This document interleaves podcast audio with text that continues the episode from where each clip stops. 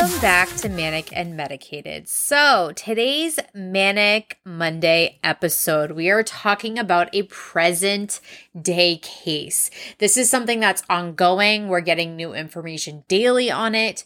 Uh, if you haven't heard it, I would be very surprised because this has been going on a lot, but let's go over it. It's just honestly really disturbing. But if you're new here, my name is Carissa, and I like to go over mental health issues, syndromes, diagnosis, true crime on Mondays. And on Wednesdays, you get just my personality with my own shit storm going on. But let's get into what is happening today. So, as I said before, this is a case that is still being, you know, like new information is coming out every day. But there is a girl from Michigan. I'm not exactly sure if she's like middle school, high school age, but based on all of the news media outlet sources and stories I've been seeing, uh, just over a year, this girl from Michigan has been receiving harassing text messages and messages on her social media. The reason why this has become such an issue, one, obviously cyberbullying, and two, uh, some days it would be up to 12 messages a day. And this is just like pure harassment, mean spirited language. And it was just relentless. And that can become very distressing over time, just receiving hateful messages and from people you don't even know. Her parents became increasingly concerned, obviously, and they were all in the know about everything and they had finally had enough. They went to the police to report the issue because I'm sure as a parent, you're probably like, just ignore it. It will go away, make a new account, we'll block them. And there's only so much you can do to kind of figure out how can I escape this harassment. But if this person knows all of your information and they just keep making new accounts, it's kind of hard to get them away. So the parents thought, you know, let's go to the police station, we'll report it. They can kind of figure out where this is coming from. And the thing is, not only was the young girl receiving these really crazy text messages, her then boyfriend was also. So they were both just getting harassed nonstop. The police were then horrified, absolutely disgusted to find out it wasn't a student of the victim, it wasn't a friend, it wasn't even a stranger. The person who was responsible for harassment and mental distress was the young girl's own mother, Kendra Licari. Can we just take a moment for that? That is so fucked up. Imagine you as a mom, you're you're quote unquote so upset that your daughter is being cyberbullied only to come to find out that after you give up all this information and you're like we need to find out who this is and your daughter's so upset and the police come back and say um you're the person that's doing this. Like i could only imagine how the daughter feels but Licari had even went as far as to use software to hide her location. She used different numbers and area codes to pose as a student or someone else from the area. And just like the police were shocked, they even were stated saying, when the case first came into our office, it was bizarre and almost hard to believe. And then once law enforcement tracked down the IP address, they were able to just confirm that it was Licari.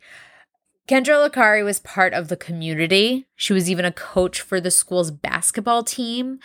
And I would just like to bring in Munchausen syndrome.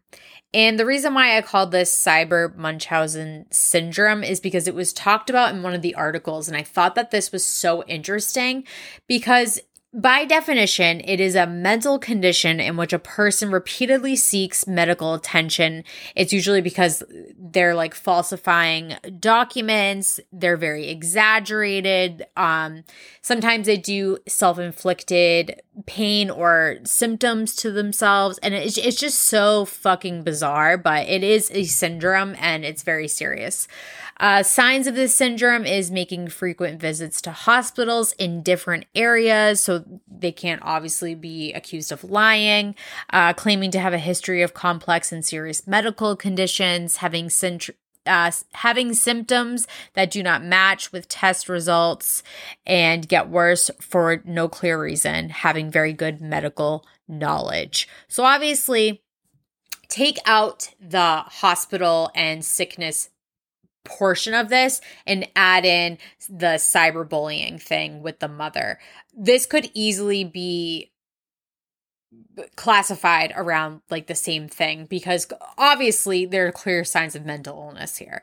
Uh you know, this mom is definitely not in a normal state of mind to be doing this to her daughter. And the reason why I brought this up is because the mom needs help she she does. And i'm not saying that she's a victim. The mom is not a victim. The daughter if anyone's a victim in this it's the daughter. It's the kids. The, she's getting fucking verbally mentally attacked. I can't wrap my brain around it. Uh, Licari is also facing charges of two counts of stalking a minor, one count of obstruction of justice, obviously, because she freaking brought in her daughter, being like, My daughter's a victim of cyberbullying, but she's the one that's fucking doing it. So she's just like, You're completely tapped. And two counts of using a computer to commit a crime. They should honestly also give her one count of being a pussy ass bitch because she had to hide behind a computer to be a fucking sicko. Uh, but it's like you know say it to my face mom. That's what that this little girl should say. She'd be like say it to my face mom. Keyboard warrior. But i don't know. I just hope she gets heavily fined or something and goes somewhere to seek medical help because I think counseling obviously should be part of her court order. Like she should be forced to do a severe amount of counseling because she has something wrong with her brain. I don't think locking someone up like this is very helpful. And honestly, I don't really see her being locked up in a prison because it's not something that it's not like she physically harmed her daughter. She just, I mean, mental. Doing something mentally to somebody is just as bad as doing something physical, but because she's not like on that level, I don't see a reason as to why they would lock her up in jail. But I really do hope that she gets the medical and mental intervention that she needs.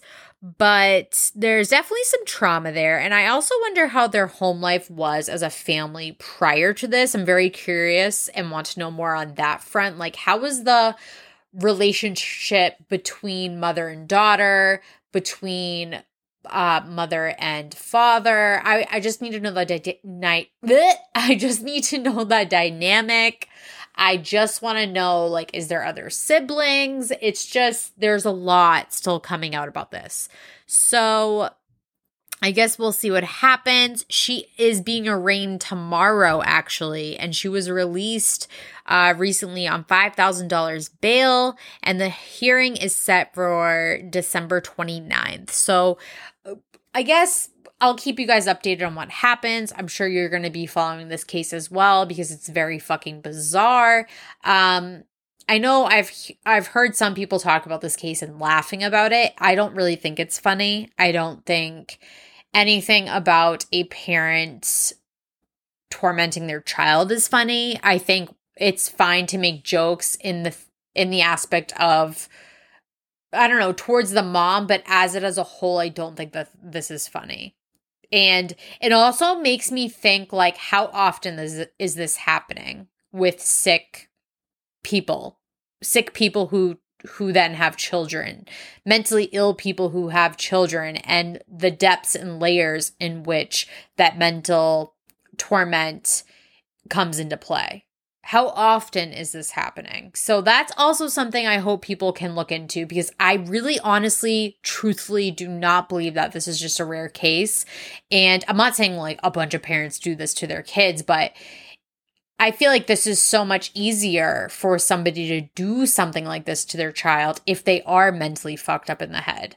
Um, catfishing, cyberbullying, it's so easy to do with younger people and so much easier to convince them of something when they're that young.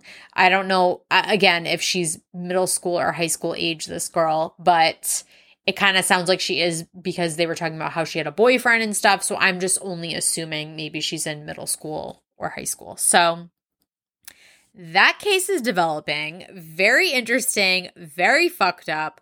But I also wanted to talk about the traits of toxic parents. We talk about toxic people, but parents as a whole, I'm sorry, there are toxic ones out there. I've talked about this a little bit here and there on the podcast, but I also have done some research on the back end and I thought this was very important given the circumstances of this case. So, toxic parents, uh usually their signs of this is self-centered, limited time for empathy. So their needs are number 1 and they have a hard time putting putting themselves in other people's shoes. The em- the empathy's not there. Like, oh, you're crying, you're upset, you're this, you're that. They're like, uh, that's kind of too bad. That's not in my timeline. So they're gonna kind of brush you to the side and just think about themselves for the most part.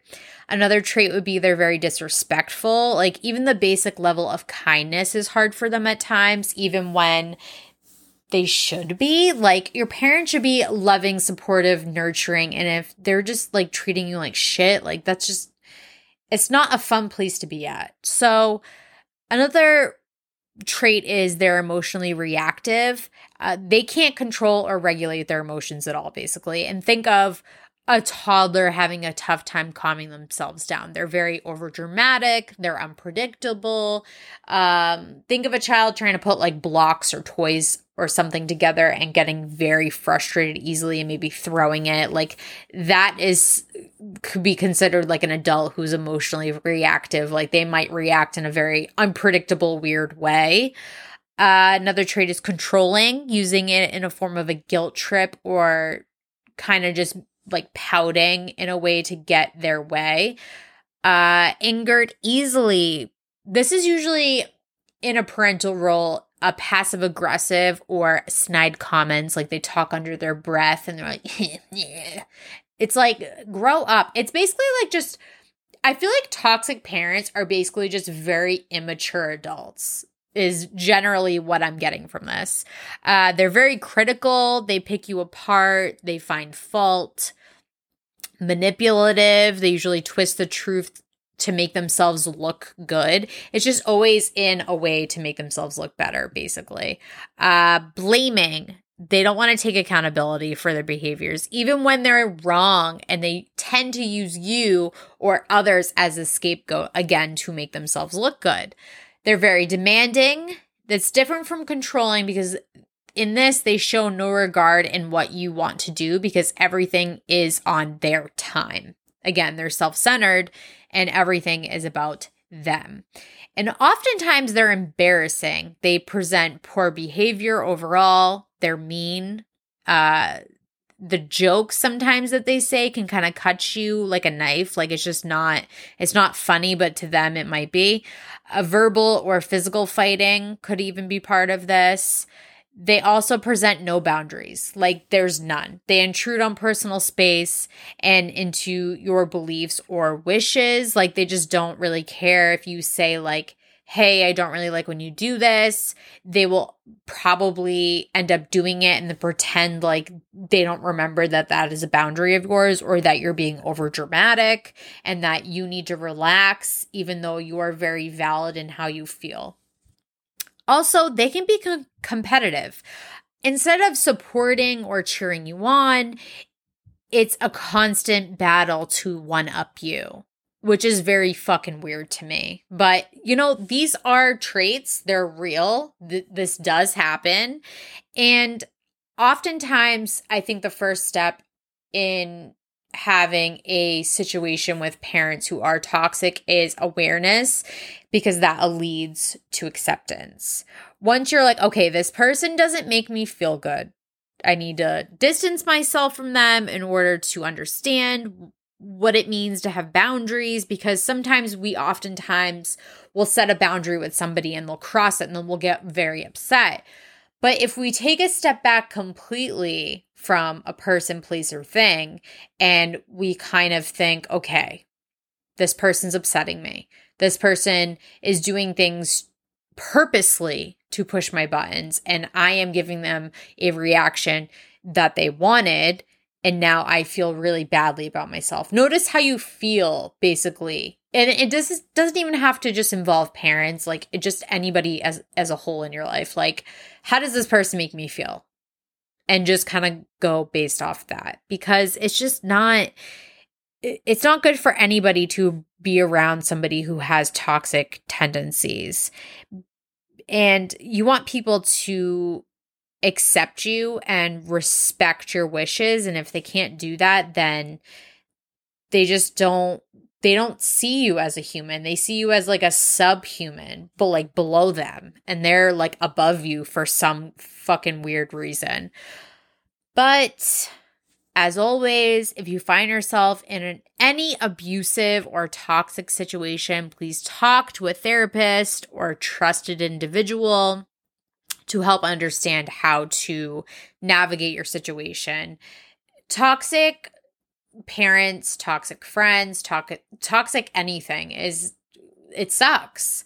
Because a lot of times we tend to want to fix the situation or we think maybe it's me or maybe it's not just all of all them and maybe I have some part in it. But your feelings for what's going on are valid and I hope that when you are picking people to be in your life that you really truly look inward sometimes and think what are these people bringing to my life and I have the control and the power to not have them part of my life? Family or not because I think a lot of people can relate to the fact that you can be in situations with family or friends and you kind of want it to go a certain way and it's not going in that direction and you want to fix it, but you can't.